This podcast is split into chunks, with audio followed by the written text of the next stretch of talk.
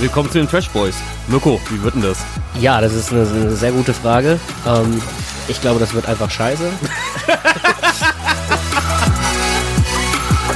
Trash Boys. Geschwafel über Trash TV und was sonst noch anliegt. Und damit herzlich willkommen zurück bei den Trash Boys. Ihr hört Folge 4.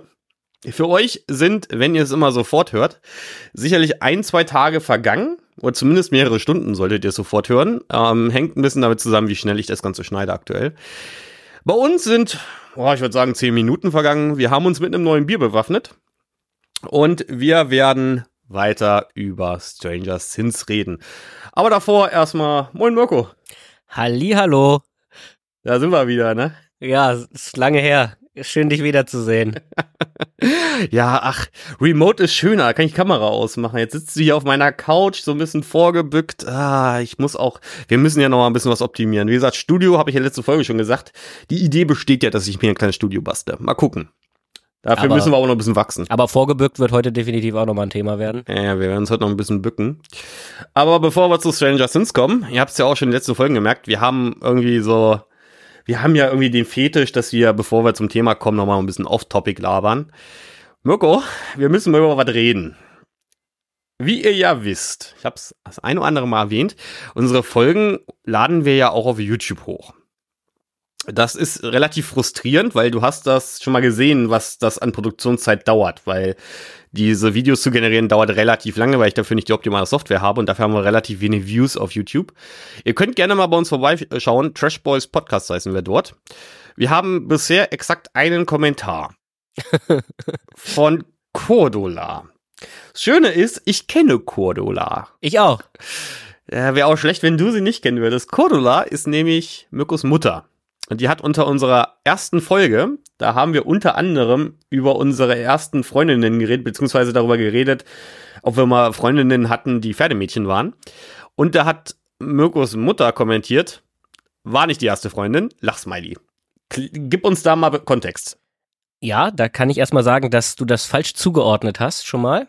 Denn da ging es nicht um ähm, diese Pferdemädchen-Geschichte, sondern da ging es darum, dass ich tatsächlich da auch meine Eltern erwähnt hatte in dem Moment.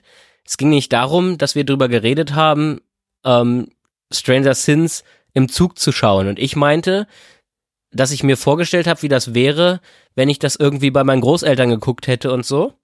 Und dann gesagt habe, dass mich das so ein bisschen daran erinnert, wie als ich damals mit meiner ersten Freundin und meinen Eltern zusammen den Film Feuchtgebiete geguckt habe.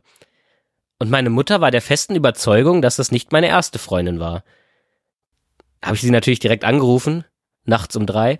Nein, wir haben dann nochmal drüber geredet und es war tatsächlich aber meine erste Freundin. Meine Mutter hatte da ein bisschen was durcheinander gebracht. Ähm, ja, so ist das, wenn die alle klein und blond sind. ähm, nein, so ist es auch nicht gewesen. Aber nein, meine Mutter war, also sie wusste. Moment, Moment, Moment, wer ist jetzt klein und blond? Meine erste und meine zweite Freundin war. Aber deine Mutter jetzt, obwohl mein, groß ist sie jetzt auch nicht. Meine Mutter war früher auch blond. Also auch klein und blond.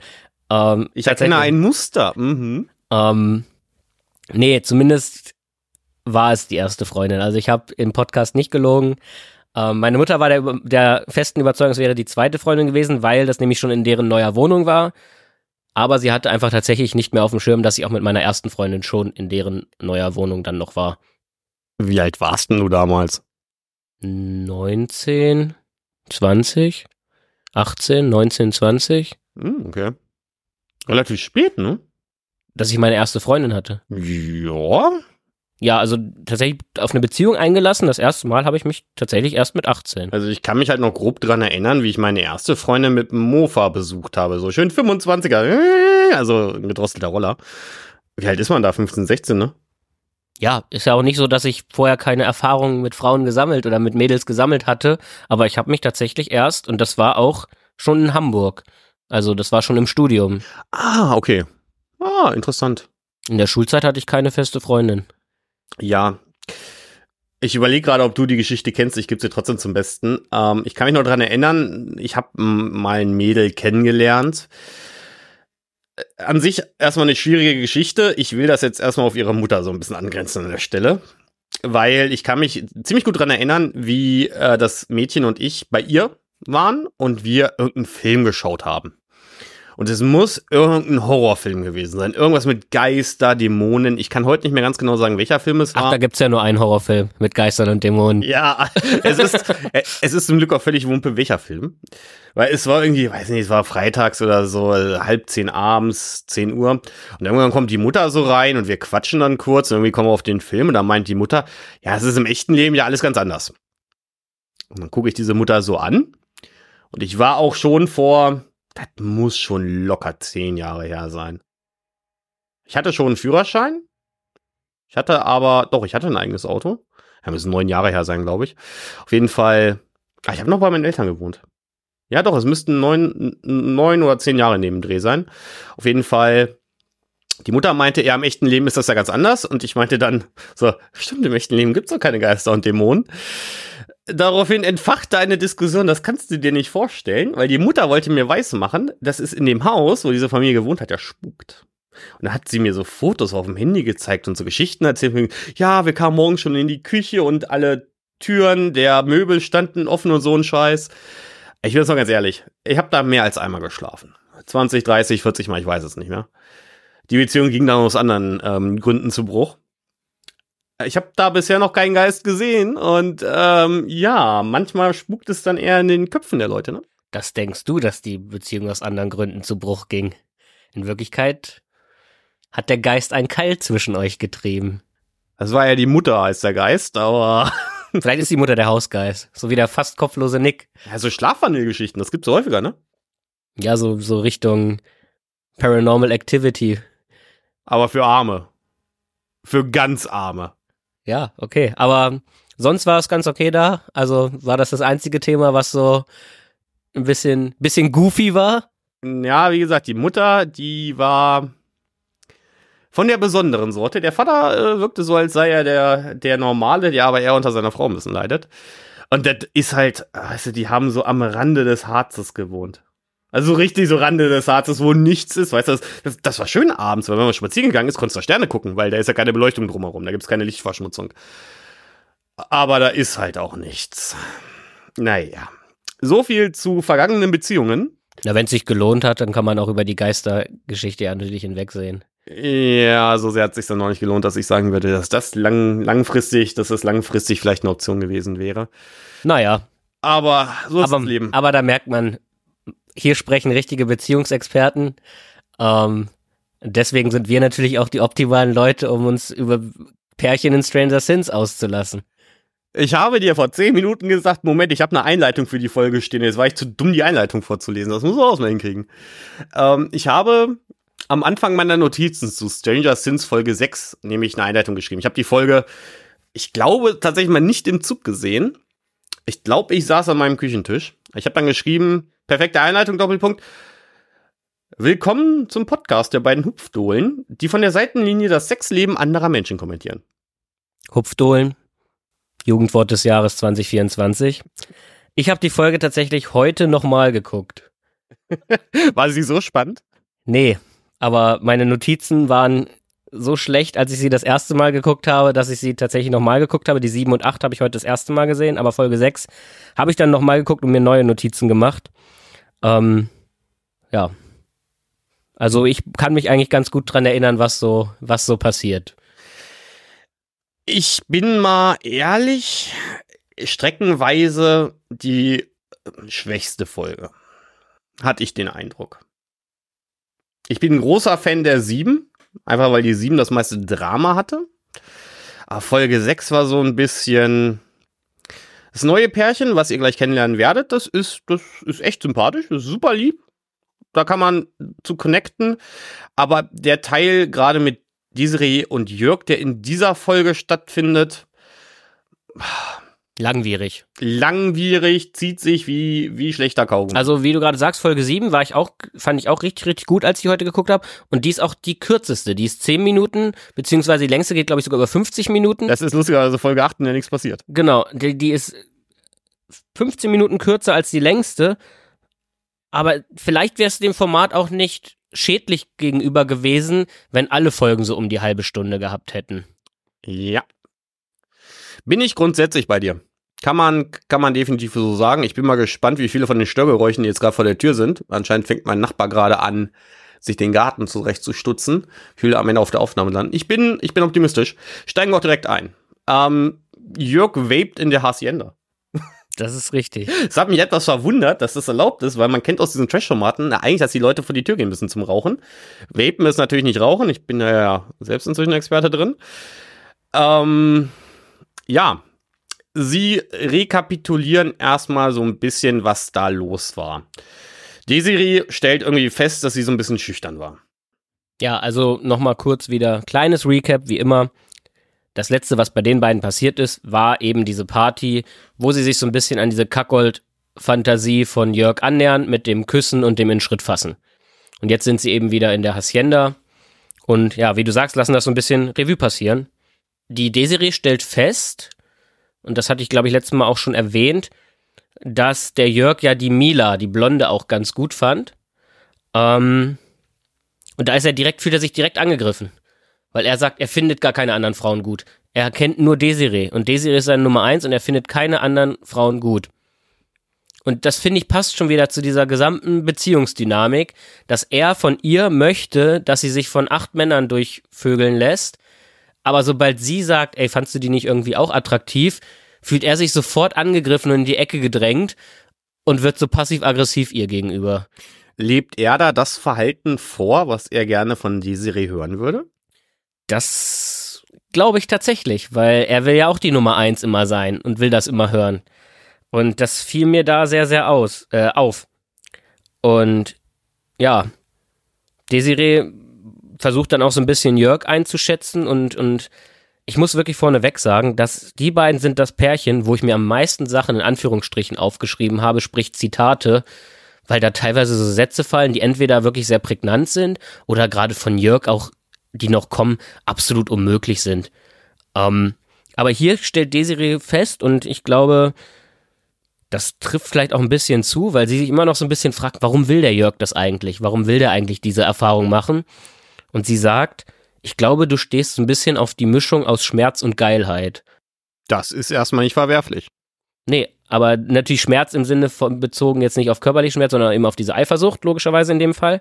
Aber ich finde, das hat's tatsächlich ganz gut zusammengefasst. So. Das Thema hatten wir auch schon letzte Folge. Ne? Also ich meine, ähm, Eifersucht kam ja auch schon zumindest in Grundzügen bei der Party auf. Ja, und wie du gerade schon meintest, von wegen, ob vielleicht Jörg da so ein bisschen das Verhalten spiegelt, was er gerne von Desiree erwarten möchte. Er redet ganz, ganz lange auf sie ein und will wissen, wer nun der bessere Küsser ist, ob nun Steven oder er.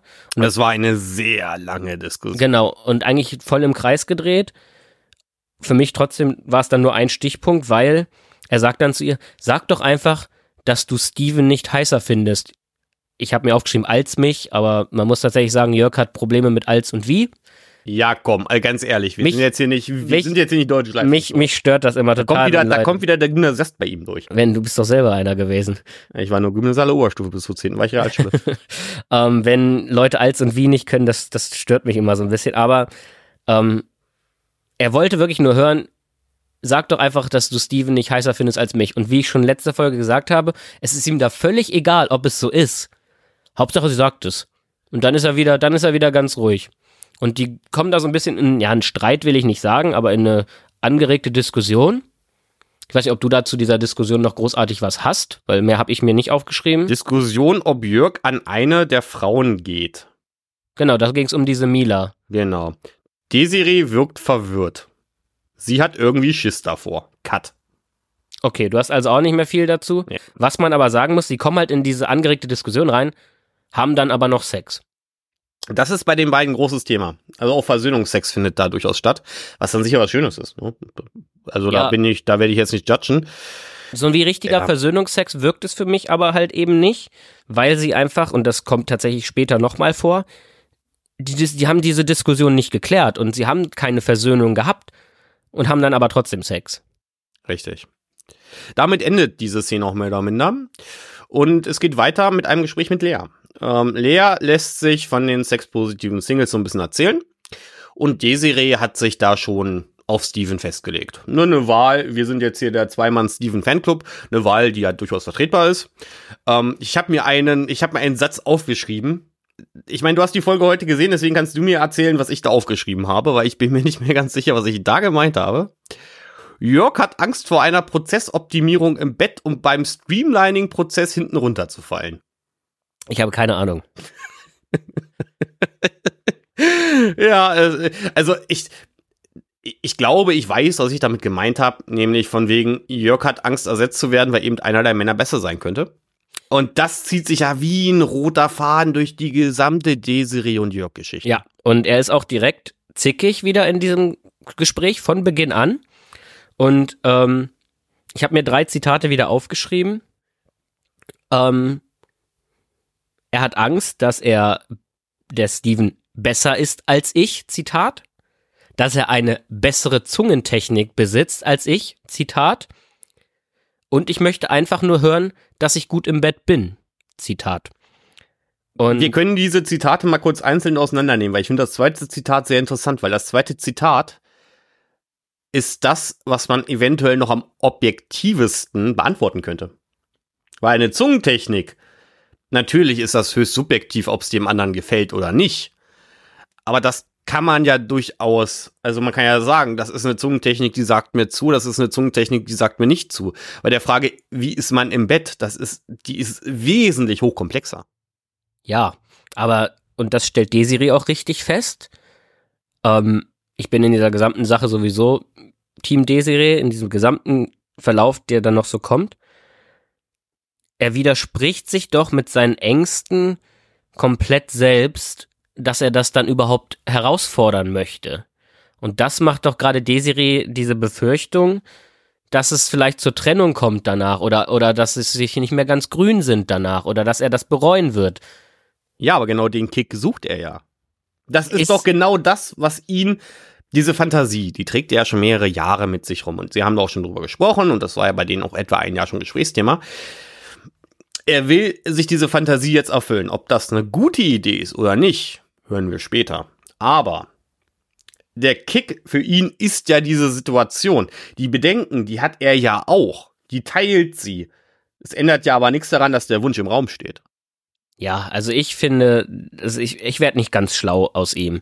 Und er ist in seiner Art auch immer so reserviert und analytisch und macht da immer gefühlt aus allen Sachen immer so eine Wissenschaft. Ähm, ist gleichermaßen aber dann wenn irgendwas passiert, wie zum Beispiel auch nur dieser Kuss, dann kommt er auf diese emotionale Schiene. Also sein, seine eine Seite, seine analytische Seite sagt so, ja, das könnte ja gut für mich sein. Dabei hat ihm seine emotionale Seite jetzt ja schon gezeigt, dass das offenbar vielleicht keine gute Idee ist, so aus, aus emotionaler Sicht. Ja, daraus eine Wissenschaft machen, ich meine, das kann man machen, man kann als Mensch nachdenklich sein und gerade solche Dinge, die kann man mal tedden. Du weißt, was tedden ist, das ist ein wunderschönes Wort aus I Met Your Mother für Dinge zerdenken. Wir schaffen es ja auch, in diesem Format länger über eine Folge zu reden, als die Folge geht. Man kann solche Dinge zerdenken. Machen wir ja gerade auch. Ähm, Lea schätzt das Ganze eh nicht ein, weil Lea hat Zweifel an der Stabilität der Beziehung. Auch das haben wir in diesem Format schon mal gehört, aber anscheinend sind die Bedenken nicht so stark wie bei Ellie und Credo. Ich habe mir tatsächlich, ich habe gehofft, dass du da auch drauf kommst, also auf diesen Punkt, ähm, aufgeschrieben Bezug zu Ellie und Credo. Ich verstehe da nicht so ganz und das bekräftigt so ein bisschen meine, meine Idee, was mit Ellie und Credo in diesem Format gemacht werden sollte. Warum bei denen gesagt wird, nee, da holen wir keine dritte Person in die Beziehung, wenn die Beziehung nicht stabil ist. Und in dem Fall, wir können ja schon mal ein bisschen spoilern, holen sie vier weitere Personen mit dazu. Die, das ist kein Spoiler, die haben wir letzte Folge schon benannt. Ja, also wir haben benannt, dass da Steven, noch was kommt. Alex, aber es geht, und aber wir haben noch nicht gesagt, dass es wirklich da auch zum, zum Sex kommt. Ähm, zumindest da wird dann offenbar da nicht so ein so die Grenze gezogen mit der Stabilität der Beziehung. Und dann, das, wie gesagt, aus meiner Sicht bekräftigt mich das noch so ein bisschen in meiner, in meiner Theorie, ähm, dass Ellie und Credo natürlich einen, einen Promo-Effekt hatten ich meine, ich bin auch darüber auf das Format gestoßen, weil ich so dachte, okay, ja, die kennt man ja, Ellie und Credo, was geht bei denen so ab, ne? Und bei, bei, bei Jörg und Desiree, die jetzt vielleicht nicht so bekannt sind, da ist es dann so, ja, da wird da so ein bisschen drüber hinweggesehen. So. Ja, bleiben wir noch mal kurz bei dem Gespräch mit Lea. Mm, Da hat nämlich Jörg das auch ganz klar gesagt, dass er es liebt, der Extreme zu sein. Und ähm, Lea antwortet daraufhin, er solle sich doch bitte mal erlauben, nicht den extremen Weg zu gehen. Und ob es nicht einen Zwischenweg gäbe zwischen Desiree und acht Männern und ähm, weniger an. Beziehungsweise da wird dann auch klar äh, tituliert Steven, Sugar, ich habe mir aufgeschrieben, die dritte, wie heißt die nochmal? Mila. Mila und Desiree. Ja, Genau, da muss man sagen, das habe ich mir auch notiert, da ist Alex noch nicht mit genannt worden in den Planungen. genau. Aber der ist im Endeffekt dann einfach dabei. Ich bin der Alex und ich bin auch dabei. Genau. So, ja. Mhm. Und mit der, ähm, und mit dem Eindruck werden Desiree und Jörg zurückentlassen in die Hacienda. Und äh, da habe ich mir die These aufgeschrieben, ähm, dass das Ganze zur Bestätigung dienen würde. Beziehungsweise, ich habe mir aufgeschrieben, Jörg braucht das Ganze zur Bestätigung, damit Desiree am Ende sagt, dass er trotzdem der Beste ist. Willkommen in der achten Klasse. Ja, ist richtig. Und es kommt auch direkt wieder zum Streit. Und das ist, glaube ich, jetzt schon das dritte oder vierte Mal. Und die sind ja nun jetzt, also ja, die Folgen sind ja jetzt nicht so lang. Und das ist ja alles, ne? Sie streiten sich vor allen Dingen darüber, wer besser geküsst hat. Genau, sie streiten sich aber, also der Streit fängt damit an, dass sie aber auch sagt, er soll sie überhaupt solche Sachen im Nachhinein gar nicht erst fragen, weil sie wohl zu Hause die Abmachung getroffen hatten, dass wenn dieses Ding passiert, sei es so mit den acht Männern oder wie es dann halt jetzt im Endeffekt dann passieren wird, dann wollen sie eigentlich danach nicht drüber reden. Beziehungsweise nicht in diesem Sinne von wegen, wer war jetzt besser, wie hat's dir gefallen, ne, bin ich da schlechter, ne? Sondern vielleicht drüber reden, wie hat man sich dabei gefühlt. Das, ne, das wollten sie schon, aber nicht dieses, diese Vergleiche anstellen. Und da ist sie schon angepisst von vornherein. Ich habe mir aufgeschrieben, er ist ein richtiger Dulli.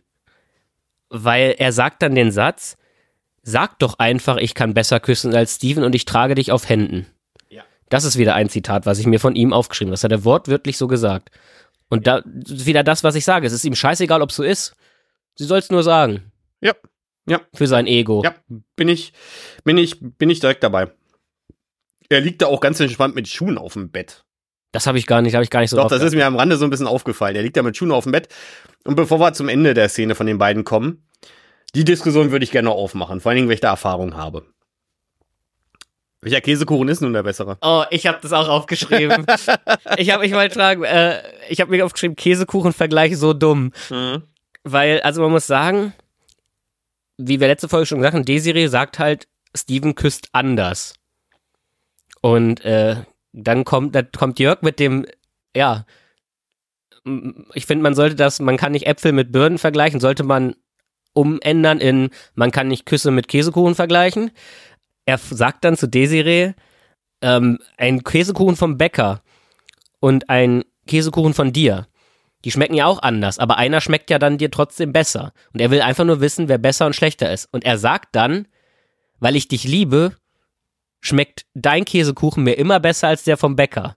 Und genau darüber müssen wir reden. Er Was spricht, ist das denn bitte für eine Aussage?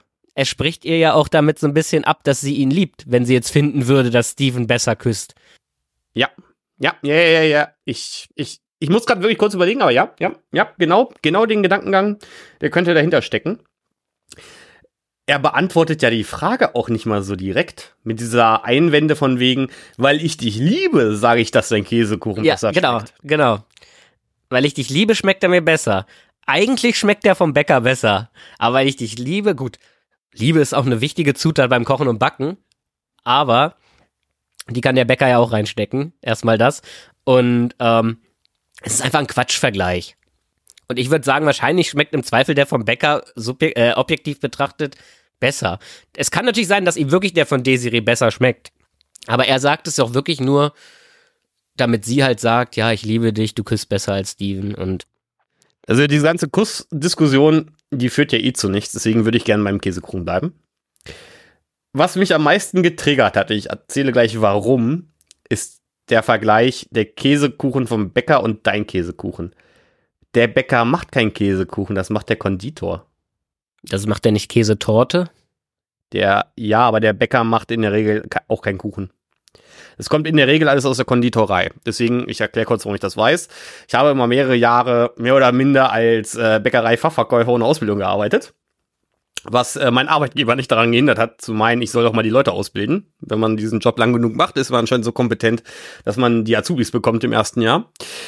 Ähm, wir hatten damals Käsekuchen und wir hatten auch andere Kuchen. Die Kuchen kamen allesamt, auch die Blechkuchen aus der Konditorei. Deswegen bin ich mir recht sicher, dass die in der Regel vom Konditor gemacht werden und Mhm. nicht vom Bäcker. Sehe ich anders. Du hast ja aber auch in der Kette gearbeitet. Vielleicht ist es dann da so, dass die eher eingekauft werden, weil wir haben noch einen Handwerksbäcker bei uns auf dem Dorf, wo ich herkomme, und der macht alles selbst. Der Käsekuchen ist nochmal eine Ausnahme. Ähm, das ist jetzt vielleicht so ein, so ein dunkles Geheimnis, was wenige Leute wissen. Vielleicht wecke ich gerade Leute auf. Ein Großteil von dem Scheiß, den ihr beim Bäcker kauft, ist TK. Also ganz klassisch, also das meiste kommt über die Beko. Das ist die Bäckerei- und Konditorei-Bude, die so ziemlich jeden Bäcker in Deutschland beliefert. Oder über die Hegro. Hegro hat auch, also Hegro ist, die machen, Hegro klingt schon so ein bisschen wie Hygieneartikel, da kommt es auch ursprünglich her, die machen aber auch TK-Belieferungen von, von diversen Bäckern. Also hier bei uns in der Region weiß ich, dass die alle Kettenbäcker beliefern. Die Brezeln zum Beispiel, die ihr beim Bäcker kauft, die fallen alle aus derselben Fabrik raus. Die sind TK, die werden angetaut in der Bäckerei, dann werden die gebacken und dann sehen die so aus, wie die aussehen. Wenn ihr uns in Süddeutschland hört, ist die Situation wahrscheinlich besser, aber in Norddeutschland bei fast allen Kettenbäckern kriegt da TK-Ware und das Lustige ist, der Käsekuchen bei dem Bäcker, von dem wir beide gerade reden, wo ich mal gearbeitet habe, ist TK-Ware gewesen. Der kam tiefgefroren, deswegen sah der auch immer gleich aus. Das Einzige, was die Backstube gemacht hat, ist da äh, eine Form drauf zu legen mit Puderzucker, damit die äh, Verkäufer in den Bäckereien, wo man jetzt leider auch sagen muss, die sind nicht unbedingt die hellsten Kerzen auf, aller, äh, auf der Torte manchmal. Der war nicht beabsichtigt. Nein, auf jeden Fall, ähm, da wird da ein Schnittmuster drauf gemacht, damit die Stücke halbwegs gleich groß sind. Aber das war zum Beispiel TK-Ware. Und das hast du äh, relativ viel bei Aber Kettenbäckern. du weißt ja auch, Koppenrad und Wiese, nirgends gibt es Qualität wie diese. Die Produkte sind halt echt geil von denen. Das ist richtig. Also, äh, wenn ich jetzt irgendwie mal eine Torte am Wochenende bräuchte, ich würde wirklich Koppenrad und Wiese holen. Ich meine, die Dinger, was kosten die zwischen 6, 7 Euro wahrscheinlich? Die sind echt, ja, manchmal auch zehn schon. Ja, aber das ist doch, das, das empfinde ich nicht als teuer. nee, weil, die sind auch gut. weil ich weiß halt, was es kostet, wenn ich eine bei uns bestellt habe damals, auch mit Mitarbeiterrabatt, habe ich 6, 7 Euro mit Mitarbeiterrabatt bezahlt und dank der letzten Inflationswelle, ähm, wie gesagt, kannst du Koppenrad und Wiese kaufen, vor allen Dingen bei den ganzen TK-Produkten, das muss man jetzt auch mal ganz ehrlich sagen, die Zutatenlisten sind ja nicht länger, weil du es bei TK-Produkten einfach nicht brauchst. Aber das war, äh, Wolfgang, um das Thema jetzt mal mit einem, wieder mit einem Zitat, das waren die Bugboys. die Bugboys, ja, wieder mit einem Zitat zu, zu, von, von Jörg abzuschließen. Lass uns das jetzt nicht kaputt reden. Mhm. Und das sagt er nämlich, und da finde ich, merkt man so ein bisschen seine Toxizität. Er sagt das, obwohl er es kaputt redet, red, will er ihr damit quasi so das Gefühl geben, dass sie es gerade kaputt reden würde. Ich weiß, du bist Team Desiree. Das Absurde ist, das haben wir vorher nicht abgesprochen, ich bin Team Jörg. Ähm, und ich werde dir auch gleich erklären, warum. Er will es wirklich nicht kaputt reden. Er hat sein Ziel vor Augen. Er hat seine Fantasie, die will er gerade erfüllen. Das mag egoistisch sein in dem Moment. Das gebe ich dir voll ganz recht, ja. Aber sie will es wirklich zerreden. Ihre Motivation ist natürlich klar, weil sie hat Bedenken, sie fühlt sich nicht wirklich wohl, sie ist immer wieder so ein bisschen, ah, eigentlich will ich es nicht. Ich, ich, habe mir aufgeschrieben vor dem Zitat, Jörg will es nicht kaputt reden, steht, steht bei mir, äh, Desiree will es sein lassen. Ähm, ja, sie hat halt starke Bedenken. Jörg geht darauf nicht ein, sondern Jörg ist gerade ein bisschen spitz und will es erleben. Das ist bei den beiden die Ausgangssituation gerade. Aber damit enden die beiden auch in Folge 6. Ja. Ist jetzt die Frage, dann würde ich sagen, Wir wir machen Folge mit, äh, wir machen mit den beiden neuen weiter. alles klar, dann bleiben wir bei Folge 6 und auch da, soll ich mal ein bisschen einleiten? Mhm. Da bekommen wir ein neues Paar vorgestellt und zwar Daniela, genannt Dani, und Christian, genannt Chris. Ähm, die sind bereits. Äh, Moment, wir müssen ja bei unserem Scheme bleiben. Achso, Ich muss erstmal die, Südwest- Süd Südwest- ich muss erstmal die Südwestpresse vorlesen. Davor, bevor ich zur Südwestpresse gehe, ich weiß nicht, ob es dir aufgefallen ist, der Jeep ist voller Mücken gewesen. da habe ich. Und zwar so, dass es mir aufgefallen ist. Also das war in der Szene wirklich schlimm. Ich weiß auch nicht, was da passiert ist. Aber gut. Äh, Daniela und Christian. Die 36-jährige Daniela lernte den 40-jährigen Christian bereits im jungen Alter von 14 Jahren kennen. Heute sind sie bereits 22 Jahre zusammen und Kinder einer 11-jährigen Tochter. Okay, da müssen wir gleich drüber reden. Was ihr Sexualleben betrifft, sind die beiden eher, sich eher uneinig. Obwohl beide auf Spielzeuge und Sex an ungewöhnlichen Orten stehen, mag Christian es lieber, wenn Daniela die Führung im Bett übernimmt. Während Daniela dieses Rollenverhältnis gerne umdrehen würde. Ersterer hat jedoch Angst davor, eine Grenze zu überschreiten, anstatt, nee, beziehungsweise Daniela weh zu tun. Kannst du mal sagen, wie alt ist er? Er ist 40 und sie ist 36. Ja gut, 18 und 14, als sie zusammengekommen sind, finde ich schon wieder schwierig. Ah, in jungen Jahren. Ja, aber 18 ist volljährig, 14 ist gerade mal so in der Pubertät ange richtig angekommen. Man weiß halt nicht, ob, also ich, der, Die sind 22 Jahre zusammen. ja, jetzt gehen wir gerade ein bisschen ins Thema rein. Der wirkt heute ja noch nicht so richtig erwachsen. Ja gut, das stimmt. Also, Aber zumindest haben sie wohl, sie haben dann auch direkt wieder das Gespräch mit Lea. Und äh, genau, führen uns die beiden doch mal kurz ein. Genau. Sie haben wohl oft Sex nach wie vor, aber eben, sie sagen beide sehr normal, ist deren Wortwahl. Also quasi Vanilla-Sex, wie wir es ja schon mal bezeichnet hatten. Ähm, Daniela möchte, wie du auch gerade bei der Südwestpresse vorgelesen hast, mal gerne die Kontrolle an, an Chris abgeben. Ähm, als Beispiele nennt sie aber also nicht Schmerzen, sondern Haare packen, fesseln, mal die Augen verbinden.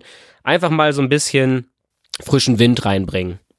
Christian bezeichnet sich selbst als eher weiche Person und das wird sich auch noch sehr durch die Geschichte von den beiden ziehen.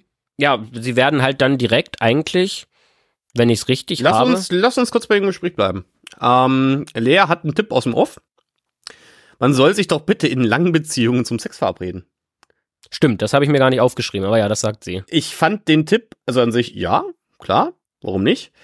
Ich hatte ein sehr seltsames Bild im Kopf, nämlich er ruft seine Sekretärin an und meinte, oh, ich brauche heute um 19 Uhr einen Slot. So nach dem Motto, den Vibe hatte ich in dem Moment. Ja, Das ist aber gar nicht so ein außergewöhnliches Ding, so in Beziehungen, dass das gemacht wird. Also ich habe das nie so gehabt, aber ich habe das schon öfter als, also dass das wirklich gerade mit Paaren, die schon länger zusammen sind oder auch, ja, wo beide auch viel arbeiten zum Beispiel, wobei es rauskam, dass sie irgendwie Hausfrau ist in dem Fall, aber ist ja auch egal, ähm, wo vielleicht auch einer nicht so viel Zeit hat, wie auch immer, dass das tatsächlich ein probates Mittel ist, um das Sexleben gut am, am Laufen zu halten. Ob man dann natürlich immer so in, in die Stimmung kommt, das kann ich, weiß ich jetzt auch nicht so richtig. Kann ich aus eigener Erfahrung geil nicht- halt auf Termin kann ich mir persönlich nicht vorstellen. Ja, Also da musst du halt wirklich im Mut sein und sonst geht, platzt halt der Termin. Wie so ein Business-Termin. Deswegen, ja, der Tipp ist ja nicht verkehrt, aber der muss wirklich zu dem jeweiligen Pärchen passen. Ich habe noch zweieinhalb Sachen, die ich ansprechen will. Mm, Erstens, das, was sich äh, Daniela wünscht. Hände fesseln, Augen verbinden. Du hast gerade schon gesagt, sie sei Hausfrau. Das ist jetzt auch schon wieder irgendwie Fifty Shades of Grey, ne? meinst du das ein bisschen kleines, kleines Flashback zu Folge 1, ja? Ja, Das zieht sich so ein bisschen aber, durch. aber wenn das das ist, was, was sie wollen, dann ist es ja auch voll okay. Das ist an sich voll okay. Die Produktion, kommen wir gleich zu, hat das Thema BDSM irgendwie leicht anders verstanden. Ja, aber man muss halt auch sagen, ähm, man denkt erst so, hä, das ist doch, also gerade so mal so Haare ziehen und so, habe ich zumindest gedacht beim Gucken, dass das eigentlich relativ normal ist auch. Also dass das noch, ne, das für mich auch noch zum Normalen dazugehört. Die meisten Sexstellungen haben es ja inne, dass der eine der aktive und der andere der passive Und genau, ist. und wenn man dann aber hört im, im Verlauf, wie der Christian so drauf ist, dann kann ich schon verstehen, dass das schon mit das höchste der Gefühle ist, was sich Daniela vorstellen kann, was da passieren wird. Ja. Gut, wie gesagt, das wollte ich einmal kurz ansprechen. Dieses Fifty Shades of Grey zieht sich irgendwie durch. Aber da dachte sich vielleicht die Produktion noch im Vorhinein so, okay, da können wir was draus machen. Dann ähm, das, was wir gerade bei der Südwestpresse gelesen haben. Elfjähriges Kind. Ich finde, das ist ein extrem schwieriges Alter, um an so einem Format teilzunehmen. Weil in dem Alter werden die ersten Kinder das auch mitbekommen. Und das wird sehr schnell Thema in der Schule werden, könnte ich mir vorstellen. Und ich weiß jetzt nicht, unsere Schulzeit liegt in beiden Fällen mehr als zehn Jahre zurück. Wenn es solche Geschichten über die Eltern gegeben hätte von Mitschülern, holy shit, das wäre der Gossip gewesen auf dem Schulhof. Ja, das auf jeden Fall. Vielleicht ist es deswegen ja aber auch so ein bisschen so, dass bei denen eigentlich gar nichts so krass passiert. Aber natürlich, ja, man sieht sie ja dann schon auch in, in, in ja, relativ erotischer Unterwäsche und so. Kommen wir noch drauf zu sprechen. Und es geht ja auch dann schon so ein bisschen in die, ja, Soft-BDSM-Richtung am Ende nochmal, wo sie dann gucken, wie weit können sie sich das vorstellen. Ja, das wäre schon, ja, schwierig, schwierig. Definitiv. Ähm, was ich mich bei dem Pärchen auch frage, ich meine, die haben beide das Interesse jetzt noch nach 22 Jahren, so Pimp up my Sex Life. Alles cool. So Menschen wie Lea, ich, ich weiß noch, wie ich in den ersten Folgen über sie geredet habe. Das Bild hat sich inzwischen auch sehr gewandelt. Ich werde auch da zum Fan. Die gibt's ja nicht nur in Berlin. Sextherapeuten gibt's ja über ganz Deutschland verteilt. Warum sagt man mit den Startbedingungen, wir wollen das im Fernsehen machen und nicht, ey, wir gehen einfach so zur Sextherapeutin? Kann finanzielle Gründe haben. So eine Sextherapeutin wird, ich glaube, in den wenigsten Fällen von der Kasse bezahlt. Aber sonst, weiß ich nicht, bei dem Pärchen dachte ich mir zumindest im ersten Moment so, hm, vielleicht wärt ihr doch einfach bei einem Sextherapeuten ohne Kamerateam von RTL besser aufge aufgehoben gewesen. Gebe ich dir auf jeden Fall recht. Ähm, aber wie du sagst, ich kann mir schwer vorstellen, dass das günstig geworden wäre. Und deswegen, die Frage ist halt aber auch andererseits, brauchen die überhaupt einen Sextherapeuten? Also, um wirklich zu sagen, wir probieren mal ein bisschen was anderes aus. Das kann man ja auch einfach so machen. Und dann kann man seine Grenzen kommunizieren. Viel mehr passiert ja im Endeffekt auch nicht. Ja. Gut, okay, Christian wirkt sehr reserviert. Ja. Aber ah, das zieht sich auch durch. Wir können weitergehen nach einem Punkt, den ich noch habe. Wir werden es leider nicht erfahren, weil auch die Südwestpresse schreibt das nicht. Ich habe bei Christian so einen ganz harten Vibe. Speditionskaufmann oder Busfahrer. Irgendwas in einem kurzärmeligen Hemd. Ach, ich war eher tatsächlich so bei Baustelle irgendwie. Bauarbeiter meinst du? Hm. Boah, auch möglich, aber dann wäre der braungebrannter. Weiß ich nicht. Ich sehe den eher im Kaufmännischen. Kann sein. Wofür ist das relevant? Das ist überhaupt nicht relevant. Wir werden auch die Antwort darauf nicht finden, außer ich stelle eine Presseanfrage an die beiden. Ich weiß nicht, haben, haben die Management? Ich meine, ich kann mir Presseanfragen stellen. Weiß ich nicht. Also, nach denen habe ich tatsächlich auf Instagram jetzt nicht gesucht. Nee, sind auch alterstechnisch so weit von uns entfernt, dass ich sage, da interessiert es mich auch weniger, ob die beiden jetzt einen Onlyfans haben. Ich hoffe, sie haben keinen. Aber gut, okay. Äh, auch da endet das Gespräch dann mit Lea. Und ich muss kurz zu meinen Notizen springen. Hier haben wir sie. Cut. Ah ja. Ähm, äh, Dominik äh, kehrt zurück. Genau. Thematisch sehr passend. Was mir mal direkt aufgefallen ist, Dominik Dominik, glaube, gar nicht, ich glaube Dominik. Dominik wirkte sehr kurzatmig. Ich habe überlegt, ob das mit dem Korsett zusammenhängen könnte. Das kann sein, aber von ihrer Stimme her ist sie auch starke Raucherin. Ja, das ist natürlich auch ein Argument. Ähm, Dominik verkündet, äh, es gibt heute Abend eine Fetisch-Pool-Party. Ja. Und ähm, dann jeder darf sich Klamotten aussuchen. Und ein alter Ego. Und ein alter Ego. Und zwar ähm, fängt Dominique so an.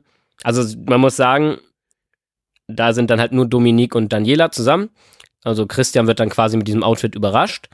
Und äh, Dominique sagt so, ja, vielleicht für Christian, wenn er Angst hat, seine, seiner Dani so ein bisschen weh zu tun oder da zu weit zu gehen. Vielleicht könnte so ein alter Ego helfen. Wie wär's denn, wenn du dich nennst eine Schlampe namens und sofort sagt sie Lola. Als hätte sie diesen Namen schon vorbereitet gehabt. Es kam wie aus der Pistole geschossen. Und ähm, ja, Christian geht dann erst alleine auf die Party zusammen mit der Dominik. Ja, vor allen Dingen, Dominik sagt dann ja noch Lola, du böses Mädchen. Genau. Genau. Und ja, Christian geht dann alleine erstmal auf diese Party und ist irgendwie erstmal wirklich sympathisch schüchtern und sympathisch zurückhaltend. Da merkt man das noch nicht so ganz, wie krass das eigentlich noch, also wie krass das eigentlich ist, weil ich glaube, wenn ich da auf diese Party gekommen wäre, wo da wirklich, es sind wieder dieselben Leute übrigens, diesmal haben sie aber alle Lack und Leder an und sind, oder teilweise, wie gesagt, die Brüste nicht bedeckt und so weiter und so fort und sind am Rummachen und Bondage und was weiß ich da alles vorbereitet wurde aber es sind eben wieder genau dieselben Leute. Es sind vor allen Dingen auch heiße Schnittbilder. Das muss man, das muss man in der Folge lassen. Es gibt auch dieses eine Schnittbild, wo Dominique einfach irgendeinem random Arsch versohlt. Ja, ja. Und äh, da zeigt sie ihr so ein bisschen, wie sie sagt, ihre Welt. Und Christian ist wirklich sehr, sehr überfordert. aber noch irgendwie auf so einem, wo, wo ich verstehen kann, ja, wäre ich, glaube ich, auch erstmal, wenn ich da so angekommen wäre. Es ist, es ist ein rotes Latexkleid geworden bei Daniela, was lustigerweise nee, länger geworden ist, weil in der Fassung, wo sie es angezogen hat, hat der Po noch sehr stark rausgeschaut. Das war im Laufe der Party weniger der Fall. Anscheinend kam sie dann auf die Idee, es mal ein Stück runterzuziehen. Ähm, ja, Christian findet keine Worte. Ja, er ist auf jeden Fall hin und weg tatsächlich. Was Dominique quittiert mit, ja, so sollte es ja auch sein oder so in die Richtung. Aber zumindest, ja, die schlendern dann so ein bisschen noch über die Party. So richtig viel passiert da aber gar nicht. Es finden ein, zwei Gespräche, will ich es fast nicht nennen. Das, sie werden zumindest nicht so gezeigt, aber es wird ein bisschen geplaudert. Mir ist aufgefallen, sie ist größer als er. Das ist richtig. Ähm, aber sonst, diese Party ist, ja, also die beiden gucken dann irgendwie einem Pärchen zu, das in, das auf einer Liebesschaukel sitzt, ist mir noch so aufgefallen. Aber man merkt den beiden dann halt auch an, das ist gerade too much. Genau. Also beiden. Alex kommt noch, das ist die einzige Person, die da noch mal, die wir jetzt also schon kennen. Ähm, zusammen auch mit der, wo ich meinte, dass ich die von Instagram kenne, die unverpackte vegane Wahrheit, die hat so eine Maske auf. Und die fragen eigentlich aber auch nur die beiden, ja, warum die da sind jetzt in dem Format und dann sagen die das kurz und dann ist das auch wieder vorbei. Ähm, und im Endeffekt macht sich Daniela irgendwie, sagt sie zu Dominique, ey, ich würde gern mit Christian mal sprechen, weil ich habe den Eindruck, das ist ihm zu viel. Und Dominique sagt so, ach, eigentlich wollte ich euch noch ins Studio schicken zu zweit. Und dann sagt Daniela so, dass sie schon das Gefühl hat, dass der Christian das nicht möchte. Und er sagt dann auch, nee, nee, ich möchte das lieber irgendwie bei uns im Privaten, in der Hacienda oder halt zu Hause ähm, da die Erfahrung sammeln und nicht irgendwie bei so einer Party oder auch nicht am Rande so einer Party. Das diskutieren die beiden dann auch sehr fundiert auf dieser Party, was das Bild gerade auch nicht besser macht. Ihr müsst euch vorstellen, im Hintergrund findet diese Fetischparty statt, wo alle miteinander rummachen und dann diskutieren die so, ja, ich weiß ja nicht, wie du das siehst, ja, ich sehe das ähnlich wie du. Ich fand es ein sehr drolliges Bild, das, das da auf jeden Fall abgegeben wurde. Aber sie haben sich dann, wie gesagt, wie du gerade schon gesagt hast, darauf geeinigt, sie wollen es lieber privat machen und ähm, ja, dann geht's. Ich fand das Ende, ich habe mir auch da wieder aufgeschrieben, weird. Das Ende ähm, wird dann quasi von, äh, von Dominique eingeleitet. Und ähm, die beiden gehen dann zurück Richtung Villa. Da habe ich mich dann auch wieder gefragt. Sag mal, was machen eigentlich die ganzen sexpositiven Singles nach so einer Party? Das ist, also darauf kannst du eigentlich nur eine Antwort geben, oder? Ficken. aber mit Fetisch. Aber die Frage ist ja auch, ich, gut, wir wissen, wie gesagt, wir wissen nicht, wie diese Produktion aufgebaut ist. Vielleicht kann man sich da im Nachhinein noch mal ein bisschen schlauer machen. Ich hätte zu, zu sowas hätte ich immer gerne Making-of. Vielleicht gehen die dann auch einfach nach Hause. Also in ihr Hotels, also alleine in ihr Hotelzimmer. Ist halt die Frage, haben die Hotels oder ähm, haben die nur so Trailer? Also ich, bleibt Dominik auf der Party und macht mit? Ich habe keine Ahnung, aber zumindest ist das für mich laut meinen Notizen auch Folge 6 schon wieder gewesen. Genau, ähm, die beiden gehen zurück in die Hacienda, äh, legen sie aufs Bett und sind sehr überrumpelt von allem. Und wenn es nach mir geht, können wir direkt zu Folge 7 übergehen, weil wir starten auch da wieder mit den beiden. Ja, ich muss, ich muss gerade mal schauen, wie wir es am klügsten machen. Pass auf, ähm, wir weichen, liebe Hörer, wir, wir weichen kurz von unserem angestammten Motto ab. Wir werden Folge 7 anschneiden. Grund ist nämlich der, wir laufen wieder auf eine Stunde zu, aber wir kriegen die beiden auf jeden Fall noch rein. Dann machen wir einen kleinen Rausschmeißer. So wie Dominik, aber uns thematisch. Und dann brauchen wir nämlich neue Getränke. Und dann geht's dann gleich weiter mit Folge 5. Also. Ja, ich würde sagen, wir, wir, können doch Daniela und ja, Christian genau, genau, ab. Das habe ich ja gerade damit. Genau, nehmen Desiree und Jörg mit in die nächste Folge nochmal mit. Genau, genau, so machen wir's. Und da, wie gesagt, da passiert auch nicht mehr so viel. Also Daniela und Christian wie du sagst, sind dann in der Hacienda und er sagt tatsächlich, er hat einfach ein Problem. Nee, Dominik kommt auch dazu noch und fragt, wie fandet ihr es denn gestern? Genau, aber da sind wir jetzt gerade nicht mehr in der Hacienda. Jetzt, die, ja, die sind draußen. Jetzt müsst du gerade. Wir sind auf einer Liegewiese. Ja, aber die ist vor der Hacienda direkt. Genau. Die gehen genau. so, das wird von komplett genau. gezeigt, wie die da laufen. Das ist quasi der Garten vor der Hacienda. Mhm. Und da kommt Dominik dazu und er sagt dann irgendwie, er hat ein Problem, da irgendwie in dieser Öffentlichkeit da irgendwie aktiv zu werden oder sich da auszuprobieren. Also für ihn ist diese Fetischparty ist für ihn gar nichts gewesen im Endeffekt. Und äh, Dominique sagt aber auch so, ja, das ist ja auch eine Erkenntnis und sie wollte mal so ein bisschen ihre Welt halt zeigen, wie es so sein kann. aber stellt halt auch fest, er möchte halt seine Danny behalten, so sagt sie's. Und ähm, deswegen halt eben erklärt sie ihm auch nochmal diese Verfremdung mit der Lola, weil sie nämlich das Gefühl hat, dass die sich sehr, sehr schwer tun, nach ihren 22 Jahren von ihrer Erwachsenenwelt quasi in diese verspielte, fetisch, nicht mal fetisch, aber verspielte Welt zu kommen, auf diese Spielebene, die man auch als erwachsenes Paar zusammen haben kann. Und dann sagt sie auch etwas sehr, sehr Schönes, weil sie merkt, wie schwer sich auch beide irgendwie damit tun. Und das hat, fand ich, war eine sehr, sehr schön zusammengefasst, dass es eigentlich für den Kopf vollkommen egal ist, ob man es sich sehr, sehr gut vorstellt oder ob es gerade wirklich passiert. Ist vielleicht auch etwas, was sich Jörg Ich wollte gerade sagen, hätte nehmen sollen. Desiree und Jörg. hm, aber da kommen wir, da kommen wir nächste Folge zu. Ja, also ich habe dieses Gespräch ähnlich wahrgenommen. Bin ich bei dir? Hm, In dem Gespräch kommt dann übrigens auch die Geschichte mit dem Kind raus, da wird es mal erwähnt. Ähm, ich fand ein bisschen bemerkenswert, dass Christian gesagt hat, dass er mehr oder weniger ein Problem damit hat, an solchen Partys öffentlich teilzunehmen. An sich Aussage, klar, warum nicht? Da frage ich mich aber, hat man dir das Konzept nicht richtig gepitcht? Warum bist du zu einem Set nach Mexiko geflogen? Also ich meine, das war ja irgendwie, jeder, der sich so ein bisschen mit Trash-TV auskennt, ich will jetzt nicht sagen, es war absehbar, aber ja. Andererseits muss man an der Stelle aber auch wieder fragen, ist die Produktion vielleicht übers Ziel hinausgeschossen? Ja, also die war schon sehr, sehr explizit, diese Party. Fand ich Ja. auch. Also wie gesagt, ich hätte mich da, glaube ich, auch, also jetzt nicht unwohl gefühlt, das glaube ich nicht, weil das war bei ihm ja schon krass. Aber ich wäre jetzt, wär jetzt auch nicht der Erste gewesen, der sagt, ja klar, bin ich, also, ne, auch hier, ihr seid hier alle krass am Rummachen und so halb am Rumvögeln auf der Party. Bei welchem Paar darf ich zuerst mitmachen? So wäre ich jetzt dann in meiner Stelle auch nicht gewesen. An seiner Stelle. So wäre ich an meiner Stelle auch nicht gewesen. Ja, ja, aber mit dem Ziel sind sie auch nicht hingegangen. Deswegen verwundert es mich halt auch, dass es so aufgebaut war, wie es war mit dieser sehr erschlagenen Sexparty. Ähm, das Thema Dirty Talk wird ein Thema. Ähm, die beiden haben wohl früher mal Dirty Talk gemacht, machen es jetzt aber wohl nicht mehr. Und dann kommt Lea auf die Idee, ein Notizbuch einzuführen. Dominik.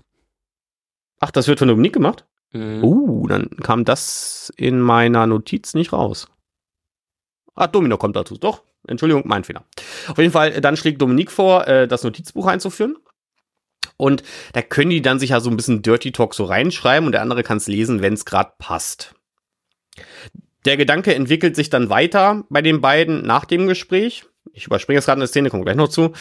Ähm, von wegen, sie legen sich das in den Nachttisch rein und dann kann das ja jeder mal lesen und da kann man ja entsprechend auch Wünsche zum Beispiel reinschreiben. Die Idee finde ich zum Beispiel echt schön. Ja, ist irgendwie ein nettes Ding und das schien, schien ja auch für ihn okay zu sein und nicht so überfordernd, so auf Teufel komm raus, du musst jetzt unbedingt Dirty Talk machen, sondern ein bisschen über diesen indirekt, äh, indirekten Weg.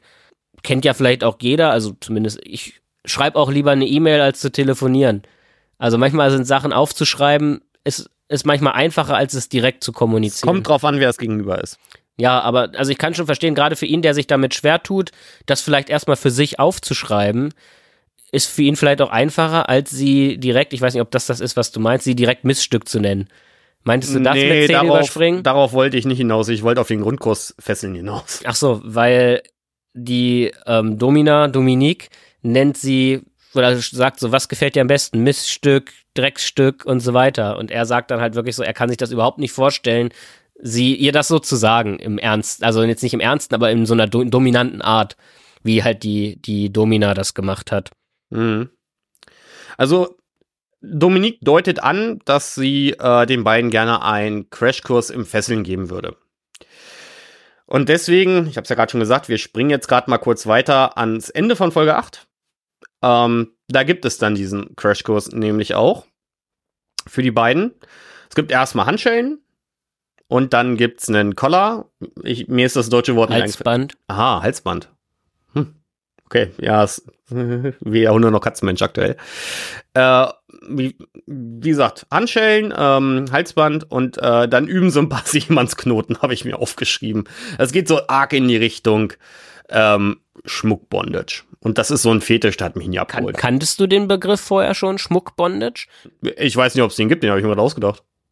Nee, das, hat, das wird da so, das wird da so bezeichnet. Ach so. Ja. Ach so, ich dachte, okay. Das wird von Dominique so bezeichnet. Gut, bei dir ist ja auch schon wieder ein bisschen her mit der Ja, ja. Folge. Ähm, denn Schmuck-Bondage unterscheidet, unterscheidet sich vom normalen Bondage, erklärt sie dann noch, da einfach darin, Bondage ist ja zum Beispiel das so ein bisschen mit an der Decke hängen und so weiter, ähm, mit Seilen. Und Schmuckbondage ist wirklich einfach nur so, wie sie halt da geschnürt wird, um zum Beispiel Körperteile wie die Brüste, wenn die halt so unterschnürt werden, ja, hervorzuheben. Und das ist halt das, was dahinter steckt. Aber ich kannte den Begriff tatsächlich nicht. Der war für mich neu. Ja, wie gesagt, ist ein Thema, hat mich so jetzt nicht abgeholt. Ähm, es kommt wieder eine Peitsche ins Spiel. Welche Art ist es? Eine Quastenpeitsche. Es kommt wieder eine Quastenpeitsche. Wir haben hier den, den Peitschenexperten sitzen. ähm, damit ähm, haut dann Dominique so ganz vorsichtig auf Daniela ein. Ähm, da sagt aber Christian dann auch direkt, dass ihm das eigentlich schon zu viel ist. Also wirklich, die gibt ihm ihr wirklich nur so einen ganz, ganz kleinen Klaps auf den, auf den Oberschenkel, als sie dann da gefesselt ist. Und gibt ihm dann die Peitsche in die Hand und dann sagt er sofort, kann er nicht. Und also klar, ist ja okay, ist sein Empfinden, aber ja, wie schon Dominique zu, zu Vanessa und Jakob gesagt hat, die ist nicht aus Zucker. Und die Frau wollte das ja auch, also Daniela. Und dass er dann wirklich sagt, so, also das macht er gar nicht. Wie gesagt, er hätte ja nicht mal doll machen. Also es ging ja nicht um Schmerzen, sondern so ein bisschen darum, weil ihre Augen waren auch verbunden. Es ging so ein bisschen darum, ja, dass sie ja nicht weiß, was passiert, unerwartete Dinge zu machen, weil erst streichelt die äh, Domina die Daniela auch so ein bisschen mit dieser Quastenpeitsche und gibt ihr dann eben diesen ganz kleinen Klaps und da sagt er sofort, nee, das geht gar nicht. Und ja, er wirkte aber generell auf jeden Fall in dieser Situation, wo die da nur so unter sich waren, plus eben Dominique, schon viel, viel lockerer als auf der, auf der Party. Das muss man wirklich sagen. Ähm, ja, und damit sind die dann aber auch auserzählt eigentlich. Ja, zwei Sachen habe ich noch. Als die beiden dann nämlich zurück in der Hacienda sind, fragt Christian wie so ein kleines Kind, hat das weh? Und ich glaube, er hat sogar ge gekichert dabei noch. Ja, ja. Also, es ist, äh, es ist ein abrundendes Bild, würde ich mal sagen. Während dieser ganzen Bondage-Session ähm, kam eine Werbung für RTL Music Plus. Nee, RTL Plus Music wahrscheinlich. Ähm, mit der romantischen Playlist zur Sendung. Und da ist es mir wie Tomaten von den Augen gefallen. Ende Folge 8, ich verstehe endlich, wer die Zielgruppe ist. Schauen sich das Pärchen an? Um neue Ideen zu bekommen? Und da dann vielleicht auch die Musik zu spielen, Ja. zu lassen, ja. Ja, wahrscheinlich. also zumindest, ja, es sind ja auch, es sind ja auch alles Pärchen, die da hinkommen. Es sind ja ähm, vielleicht wirklich, ja, dass sich Pärchen darin wiedererkennen und denken, ja, okay, das ist vielleicht eine Inspiration. Ja, mag sein. Vielleicht sind wir gar nicht die Zielgruppe. Ja, doch, wir sind die Zielgruppe, weil wir drüber reden. Das könnte so einiges erklären. Ja. Also, ich hatte am Ende den Eindruck, die beiden gehen da im Reinen raus. Die werden zu Hause sich ein bisschen weiter ausprobieren. Ja, aber eins, das Einzige, was sie, glaube ich, machen werden, die kaufen sich eine Augenbinde und vielleicht mal so ein paar, so zwei Plüschhandschellen. Gibt's aus- bei Eis, die beides geschenkt Ja, oder, so, oder genau, entweder das oder so Plüschhandschellen aus dem Teddy und dann, das, dann, aber dann haben sie schon vielleicht auch so ein bisschen ihr nächstes Level, was sie erreichen wollten, erreicht. Ja, möglich. Kann ich mir auch vorstellen. Ich finde es an sich ein ganz schönes Ende für die Serie. Genau, also man muss sagen, das ist auch die letzte Szene, aber ich würde sagen, auf das richtige Genau, Ende der genau, Serie kommen wir dann genau. in der nächsten Folge, wenn wir dann Das Jörg wir. und, Jörg und Desiree noch durchhaben und da kommt tatsächlich noch für kurze Zeit nochmal ein anderes Paar. Die haben es auch verdient, dass wir über sie sprechen. Das Genau. wird aber dann beides in der nächsten Folge der Fall sein. Das passt auch wieder mit unserer Aufzeichnungslänge. Daher sind wir jetzt wieder mit so einem Trash-Teil durch. Ähm, wir haben es natürlich nicht geschafft, in unserer kleinen Produktionspause zu besprechen, was das Thema sein wird. Deswegen habe ich mir gerade spontan eins ausgedacht. Was gab's denn heute Mittag zu essen? Flammkuchen. Bestellter oder selbstgemachter? Selbst gemacht. Das ist Ja. jetzt dein Thema. Ja, ja, ja, ja. Wir reden, heute Mittag zu essen? Wir reden mal kurz über das Essen. Die Lust stumpf, stumpfste Frage jetzt, die ich, die ich habe jetzt mit allem gerechnet, aber nicht damit. Nee, den habe ich, den habe ich tatsächlich selber gemacht. Und was war drauf? War Elsässer Art, also, also Speck und Zwiebeln. Das Weiß ich ja nicht, kann ich ja nicht nachvollziehen. Ne? Ja, gut. Aber wobei, dieser vegane Speck, ich weiß nicht von welcher Firma der genau ist, aber da gibt's auch So heißt das, es ist im Rügenwalder. Nee, es ist die nicht, Rügen- nee, es ist nicht, es ist nicht Rügenwald. Ich glaube, es gibt sogar von Aldi Eigenmarke welchen. Der ist gar nicht so schlecht, Okay, so in Streifen. Aber es war schon Fleisch, tatsächlich, muss ich zugeben. okay. Ja, wir sind hier ja auch nicht die vegane Wahrheit, wie es gerade hieß. Die eine Teilnehmerin.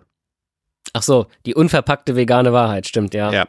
Nee, von daher. Nee, ich war bei, ich war bei Subway. Ja, was, Und daran nochmal aufbauen, dann die Anschlussfrage. Heute ist, äh, heute ist Mittwoch und Sub des Tages ist der Spicy Vegan Patty. Und deswegen wollte ich dich mal einfach so fragen, was ist denn dein Go-To-Sub? Chicken Teriyaki. Und weiter? Ähm, also erstmal dieses Brot äh, mit Oregano. Das ist das, ja, das Cheese, nehme ich auch Cheese, mal. Cheese and Oregano oder wie Cheese das and? Onion. Äh, Cheese and Onion, ja. Nee, Cheese und, ich glaube, Oregano. das heißt sogar und Oregano. Das nehme ich aber auch immer, ja. Dann äh, eben Chicken Teriyaki. Das gibt's doch mittlerweile, glaube ich, sogar auch in vegan. Habe ich auch schon mal gegessen. Ja, ich traue halt Subway nicht, dass die das nicht mixen, also weiß ich nicht. Aber ja, Ähm, das war tatsächlich aber auch gut.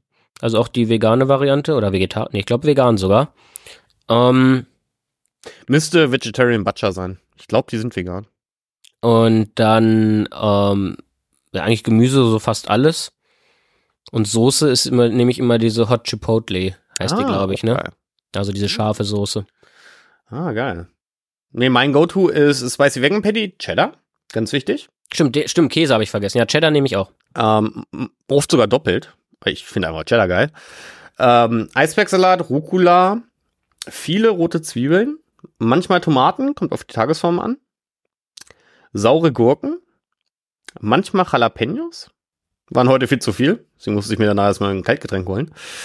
Äh, und äh, Caesar und Honey Mustard gemischt als Soße. Auch nicht schlecht. Äh, Honey Mustard habe ich auch eine Zeit lang ganz gerne gegessen.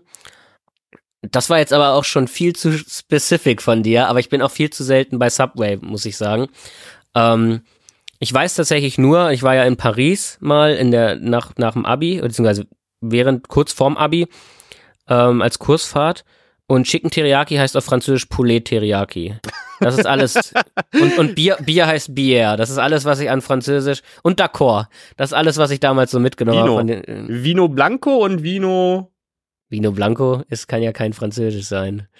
Ich bin in meinem Leben Pinot Noir müsste ja Französisch sein. Also Ja. Pinot. Und Vino ist doch italienisch.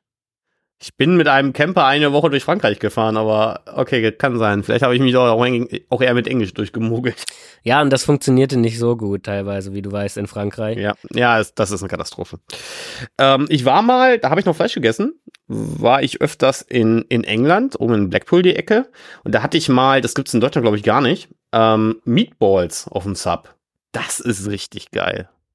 Gut, das ist ja auch aber auch so ein Ami-Essen. Ne? Also jetzt, und damit jetzt Sub, Sub, Subway Sub? Ja, ja, Subway Sub. Ach so, okay, Wir- ja gut. Wir reden von Subway. Also ich rede konkret von dem, von dem Subway gegenüber der, äh, des Bahnhofs Blackpool neben den, äh, äh, oh Gott, wer ist denn diese Supermarktkette? Äh, Sunburys? Mich brauchst du da nicht angucken. Ja, waren wir so das letzte Mal in London? ja, genau. Nein, ähm, ja, nee, aber das ist ja auch egal. Aber das ist auch eine richtig geile Kombi. Ich verstehe auch nicht so ganz, warum sie das nicht in Deutschland haben. Weil das ist eigentlich, das könnte man auch sehr schön vegan machen, weil, ey, vegane Hackbällchen ist jetzt so das einfachste der Welt, weil die ersaufen das Zeug eh in Soße. Ja, ich bin ja, ich bin ja nicht so der Subway-Gänger, so wirklich krass, obwohl es eigentlich geil ist. Aber ich bin ja meistens eher bei Mc's. Ja, da ich so auf den Bahnhöfen rumhänge und Bahnhöfe das Talent haben, in der Regel ein Subway in der Nähe zu haben, ist Subway so das Go-To. Wo ich gestern war ich in Mannheim in dem Burger King am Bahnhof, da habe ich mir mal die 20er Chicken Nuggets als Plant-Based geholt. Die sind diese Woche im Angebot für 4,99. Die sind natürlich auch geil. Gerade für 4,99 20 Nuggets. Das ist unschlagbar. Ja, also das hat ja zum Beispiel McDonalds auch gar nicht mehr. Ich glaube, da sind es mittlerweile ja 6,99, wenn die es im Angebot haben. Ich finde es faszinierend, dass du auf einmal leiser redest. Och, keine Ahnung. Hat unsere Software was zu tun. Ähm, genau. Ja, McDonalds, die, die McDonalds-Gutscheine kannst du auch in die Tonne treten. Burger King wird auch schlechter, aber äh, meistens zumindest irgendwas plant-based im Angebot. Gut. Das war jetzt noch ein richtig tolles Abschlussthema. Ja, vielleicht denken wir uns zur nächsten Folge was Neues aus. äh, wir danken euch für die Aufmerksamkeit. Ähm, vielleicht habt ihr Hunger bekommen, dann geht doch mal zum Ich fand's, ich fand's gut, dass du so frei gesprochen hast. Ähm, und du hättest ein paar mehr Bilder benutzen können, finde ich. Aber sonst war es ein Top-Referat, fand ich.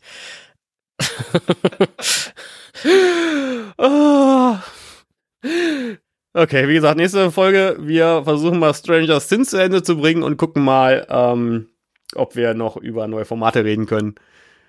Wenn nicht, Ja, dann die Folge. Da Da, musst du mir was erzählen. da kann ich mal ein bisschen was erzählen, genau. Ich, ich war fleißig, weil ich habe zu viel Freizeit aktuell. Wir bedanken uns fürs Zuhören. Bis zum nächsten Mal. Tschüssi. Das waren die Trash Boys. Vielen Dank fürs Zuhören. Ich bin Jana und ich wurde für 100 Wörter bezahlt. Folgt den beiden doch mal auf Instagram und YouTube. Ihr könnt sie auf Apple Podcasts bewerten und im Podcatcher eurer Wahl abonnieren. Schaut mal auf trashboys.de vorbei. Ciao, ciao!